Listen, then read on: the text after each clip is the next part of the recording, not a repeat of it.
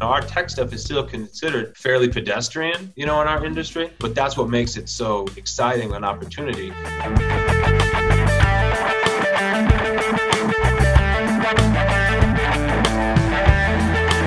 so we see a lot of tech guys and business guys coming in the cannabis space and just being able to be like, oh, hmm, you know, because they've seen it before. They've, they they know what's going on, and it's just a simple analogy.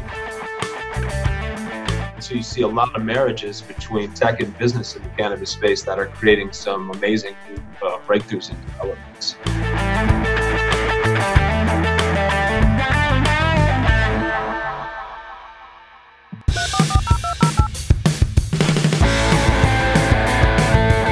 Welcome to the Hacker Noon podcast. I'm your host, Trent Lapinski. In this episode, I interview Alex Rogers.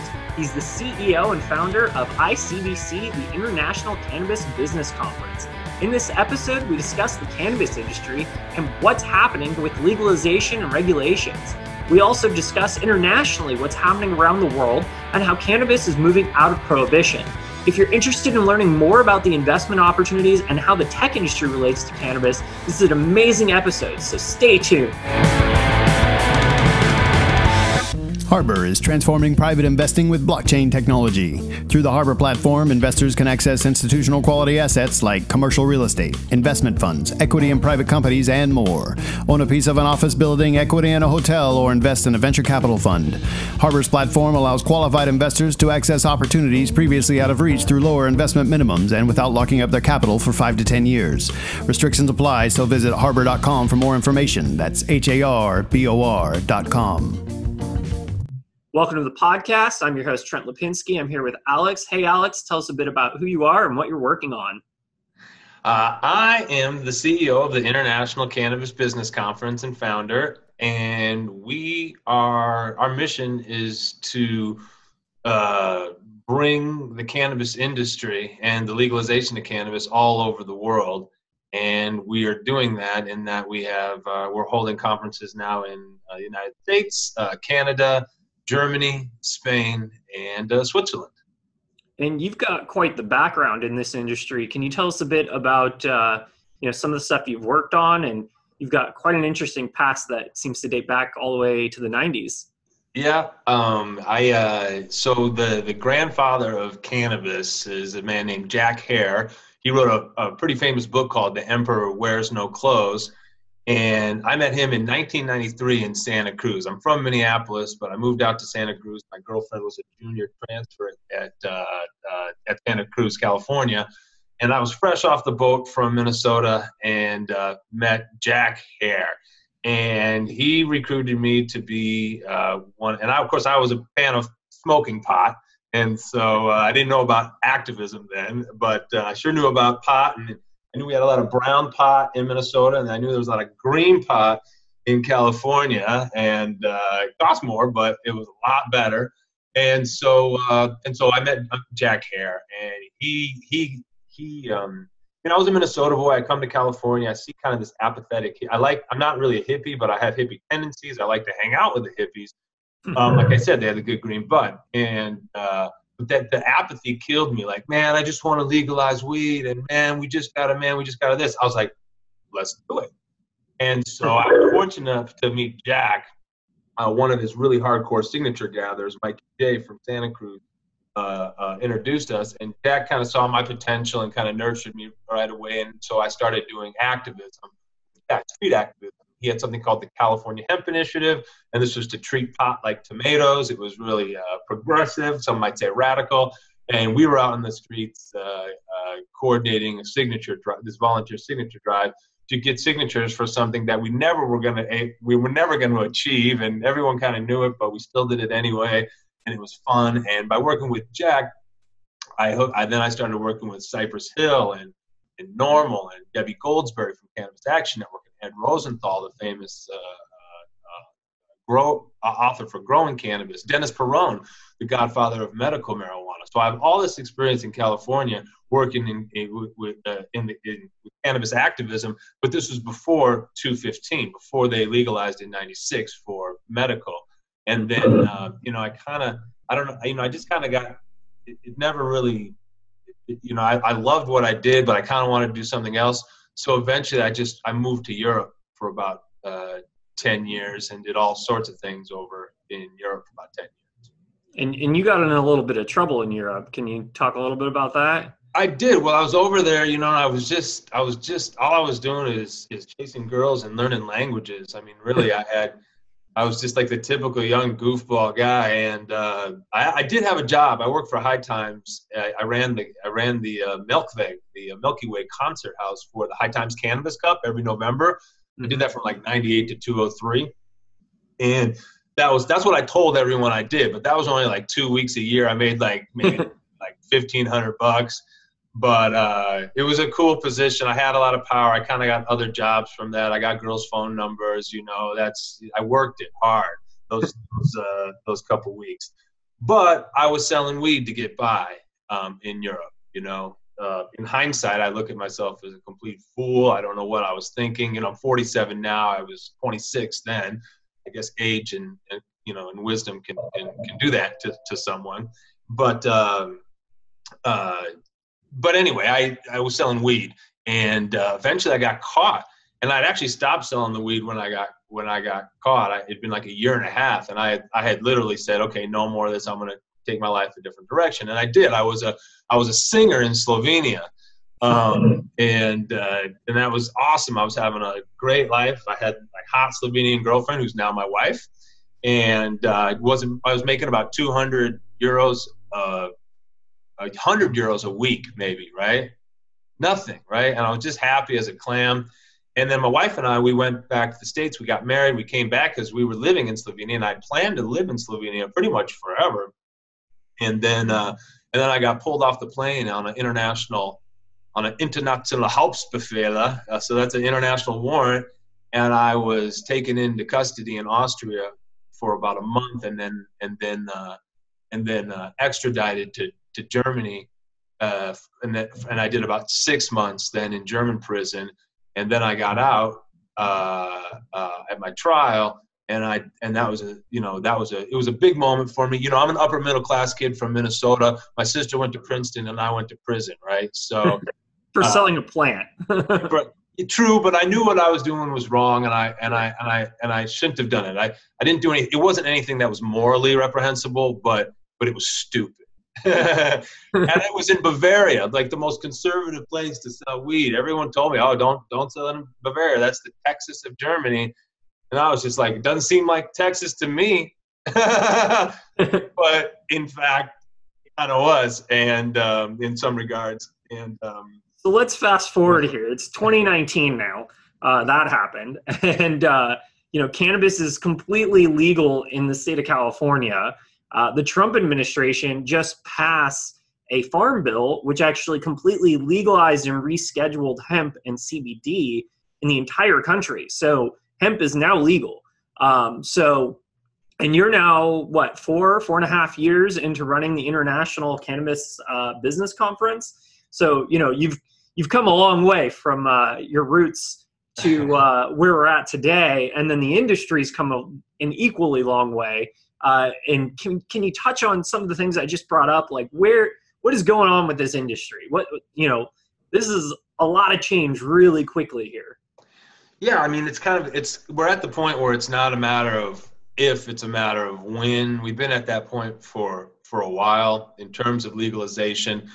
Now we have uh, issues where we need to federally legalize. A lot of the, Canada, Canada's way ahead of us on this in that they federally legalize. Therefore, they have a lot more uh, mo- mobility and their their industry is even that much more nascent. We have we have pods. Our our industries are are respective of each state, so you can't take cannabis out of state lines. Everything has to be vertically consolidated within that state.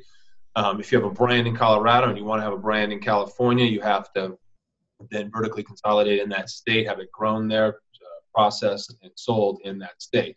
So you can't have like a big warehouse in Wyoming and then ship across the country to your respective dispensaries. You know that that doesn't work. So so so there's it's still pretty cumbersome. Right? We've come a long way. It's still cumbersome, but now that's all falling with with uh, uh, with tax rate 280 you know writing being able to write off your your cost of your normal cost of doing business uh, that's very pro that's uh, there there's there's a lot of restrictions on that, and then there's banking. You know, you can't bank; you have to be a cash business. All this stuff. So when when something like the hemp bill passes, then it uh, it it's a huge, huge, huge step for for you know basically just normal cannabis commerce in America. We have it in these little bastions, these under these under different auspices. You know, each state has their different regulatory guidelines, but we need to have a. It needs to be federally legalized, and when that happens, then it's going to explode because what's happening now is the whole world is catching up to America, or right now America is you know the the, the international cannabis space has been circumventing the U.S. in that they're they have these federal legal systems that for, example canada's federally legal germany's federally legal under medical auspices. And so canada was exporting buku bud to germany right now to supply german medical patients. Mm-hmm. there's a huge cbd rush in europe and there's a huge medical move in europe where there's a, they're they're growing a lot in the south. They're supplying to the, the north. There's a lot of big hemp grows in europe happening right now there, there's a lot of private equity plays. Um, there's a lot of uh, the public corporations in Canada are buying up a lot of the European startups. This is also happening in Israel, Australia, uh, uh, Jamaica, Colombia. So all these countries are getting on board, and therefore it's only a matter of time before America gets on board too. But everything's going forward. If anything, it's three steps forward, two steps back. But the the trajectory is, is mm-hmm. uh, going up. Harbor is transforming private investing with blockchain technology. Through the Harbor platform, investors can access institutional quality assets like commercial real estate, investment funds, equity in private companies, and more. Own a piece of an office building, equity in a hotel, or invest in a venture capital fund. Harbor's platform allows qualified investors to access opportunities previously out of reach through lower investment minimums and without locking up their capital for 5 to 10 years. Restrictions apply, so visit harbor.com for more information. That's H A R B O R.com and in California, you know, we we've kind of had to face you know legalization here, which it's been kind of confusing. Uh, you know, I, as a uh, consumer myself, I, I, use CBD products uh, for health issues that I faced, and you know, a lot of the brands barely survived legalization here because uh, it was really more about regulation than it was legalization. Uh, and you know, the industry is definitely facing some challenges even with legalization can you talk a little bit about that? Yeah, um, sure. You know, I kind of look at things from a a consumer's perspective. I try to look at things from a consumer's perspective because I'm an old school activist. So all I really want is to get the best product for the best price. And I don't care who makes it, you know, and the best product might be some boutique brand, you know, and some of those brands are suffering because they're not able to scale like these big this big money private equity money that's been coming into the game for a while now. And also there's a lot of pro, uh, prohibitive uh, uh, you know regulatory requirements that that make it you know you need to have take a risk. It's a real business now. You've got to put in a half million dollars and hope you're going to make get that get that back out. That's a shame. I mean i'm i always support mom and pop businesses. I'm kind of libertarian minded. I think everyone should have a fair shake. If you look in Cal in Oregon, everyone really does have a fair shake. But at the same time, it doesn't matter because the folks that are going to scale are going to scale. Prices are going to drop, and it's pushing people out where it's not viable. Mm-hmm. So I say a few things on that. For those brands that are may not make it, they've got to brand more. They've got to market more because it's all about added value product and branding at that point like just like any business, you know, because everyone there's there's a glut. There's so much of it, right? Um, but as an activist perspective, I would say there's uh, basically, you know, the regulators are going to mess things up. You know, cannabis is the redheaded stepchild, and there's so much money involved that people, everybody wants a piece. So the state gets a tax, the locals get a tax, fees, all this stuff that is that is you know just bad for business in general. No other business really has this the, the, this type of I wouldn't say punitive, but I would say prohibitive uh, structure around it, or very few. You know, maybe like nuclear waste or something. I don't know, but uh, uh, uh, you know, it's it's kind of a you know, and the, the idea is to stop prohibition. And so when it's more expensive at the dispensary, than it is on the street, then you're going to go. Then people are still going to go to the street. That being said, we've seen prices go up in the dispensaries always when a state legalizes, and then bam, they go down because more people the competition, more people growing. So ultimately, it it, it levels itself out. It will in California also, um, uh, and you'll have. So now in Oregon, you can go get an ounce for for sixty dollars on a special of dank, like sick herb, right? That would have been back in Santa Cruz in '93 would have been four hundred dollars, 300 300 and a quarter, like for the bro price or whatever, right? Yeah. And, and so prices are going down. The quality is good in Oregon. And yeah, some people are getting pushed out, but a lot of those people that are getting pushed out were the reason they were making money anyway was on the backs of prohibitions because people were still going to jail for this. So, for example, when, when I'm in Berlin, the first conference we did in Berlin, I told everyone, I said, your regulators and politicians and administrators are gonna are gonna are gonna fuck this up, hmm. and that's just that's that's clear. So what's most important is that we end criminal penalties towards cannabis and that everybody should everybody should be able to have a robust home garden. So if everyone can have a home garden in the world and the criminal penalties are ended towards cannabis, if I sell you a pound, the, the, the crime isn't the cannabis, the crime is that I didn't pay the tax on the pound that I sold you, right? And that's always going to be a crime.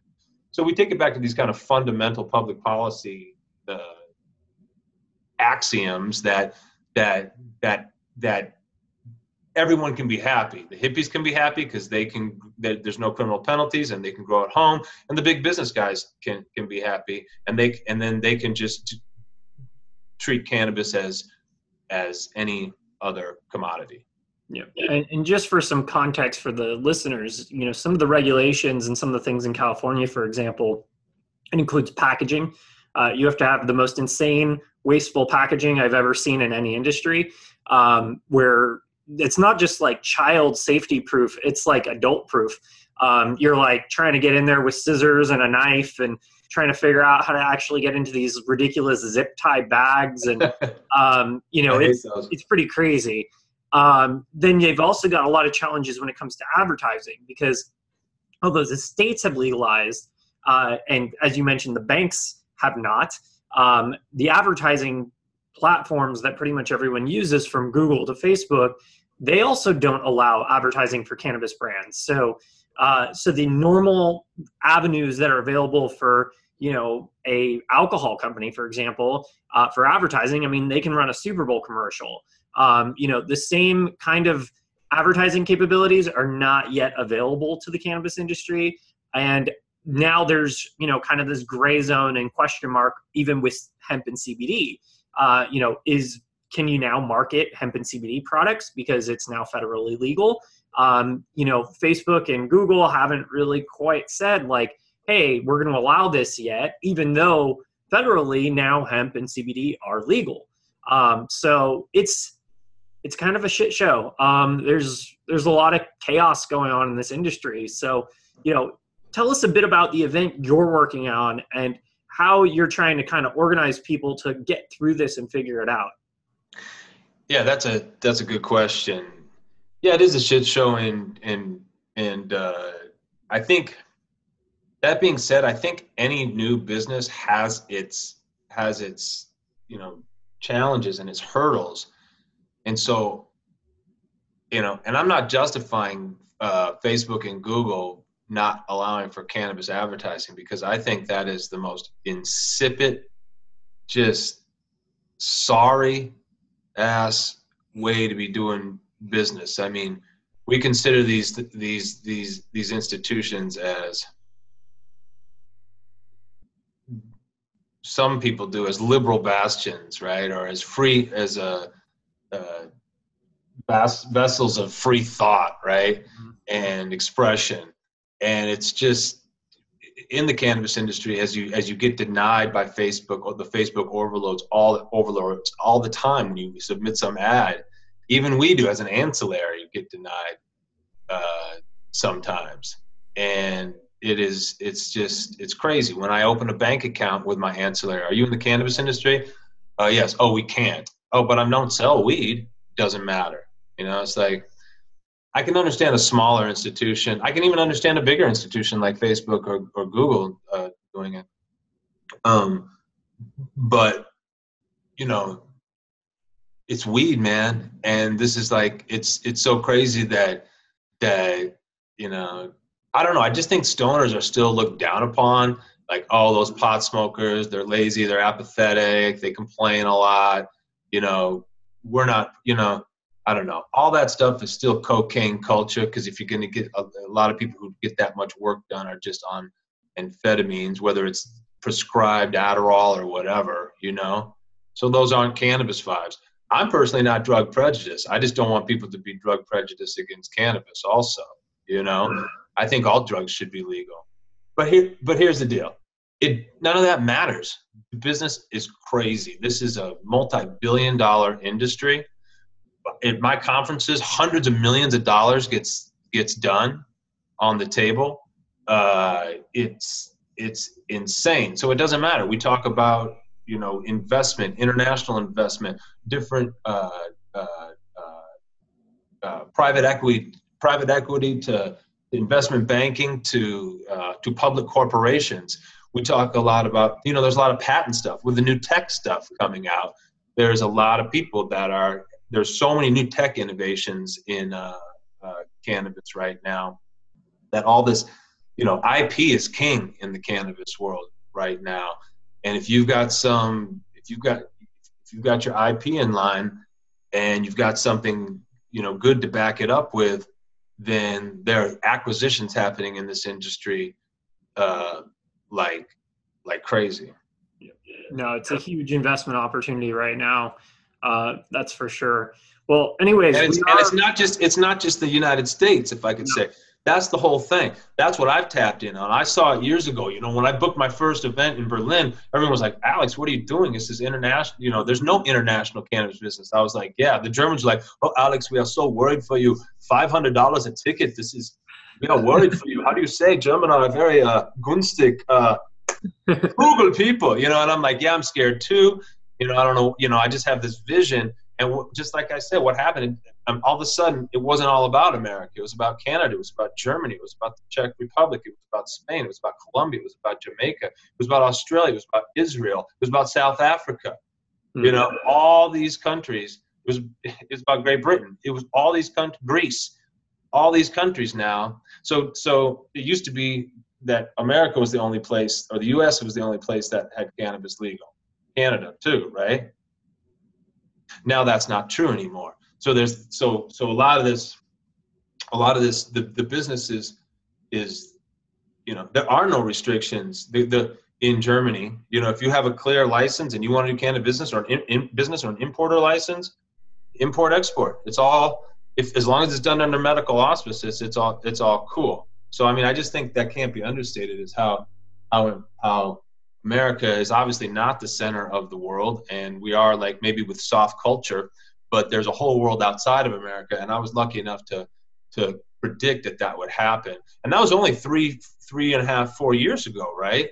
Mm-hmm. Because our first international conferences were in America, right? And then we just wanted to be international, and then we became international, and you know, cannabis years are like dog years. You know, one year in the cannabis industry is like ten years. In, you know, so much stuff can happen. I think the tech industry can probably relate to that sentiment. Yeah. Well. No, it's it's very analogous. It's very analogous to the tech industry, and you see it right now happening, and just in terms of like company valuations or whatever. Not not just like mm-hmm. the, the the logistics or dynamics of the industry, but just like how everything is playing out. It's very techy, dot commy, like boom, in, in, in just how just how it was in the early late 90s or early early 2000s and then we have the new tech boom you know and it's it's it's so similar. So there's actually a lot of tech folks you know our our show in, in San Francisco attracts a lot you know definitely folks from Silicon Valley. And uh, you know we're still con- our tech and you know our tech stuff is still considered uh, fairly pedestrian you know in our industry but that's what makes it so exciting an opportunity. And so we see a lot of tech guys, a lot of cannabis business, or just tech guys and business guys coming in the cannabis space, and just being able to be like, oh, mm, you know, because they've seen it before. They've they, they know what's going on, and it's just a simple analogy. And so you see a lot of marriages between tech and business in the cannabis space that are creating some amazing new uh, breakthroughs and developments. Well, I gotta ask. Uh, you know, this is the Hacker Noon podcast. So, what is some time in your life that you've had to hack something? Let's see. Uh, I've had to hack something about a million. I'm not a computer guy, but uh, uh, metaphorically speaking, I've done it. Um, that's been my whole life. Um, I probably well, there's a million times. I'd probably say in Amsterdam at a cannabis cup once, Fishbone was playing, and a, a famous uh, uh, old school band, Crucial, they're legends, and uh, and they and their last song was was uh, some real funky, groovy uh, bit, and they invited the Cottonmouth Kings on. Cottonmouth Kings had opened up this rap group. They laid down this funky groove, and they said, "Okay, we're going to invite the Cottonmouth Kings. They're from Orange County too, or they're our LA friends. Come on." The Cottonmouth Kings didn't come out. It was like they were like they were like grooving on the Norwood was grooving on the bass. Angelo was was, was you know you know doing little sing, and they didn't come out right. Mm-hmm. so me and my boy came out, and I rocked I rocked the whole Melkweg. Like I had the whole thousand people there with Fishbone. And when we got off stage, Fishbone had done an amazing job. And I, I went and rocked it with some freestyle. And when we got off stage, that was their grand finale. They were all like saying what a good job I did. And I thought it was very ironic, funny, but you know. So you, you, ha- you literally hacked a concert and the final song uh, just to, uh, because the audience was unhappy that the other band wouldn't come out. That's right. That's awesome. well, do you have uh, do you have any final thoughts before we wrap up?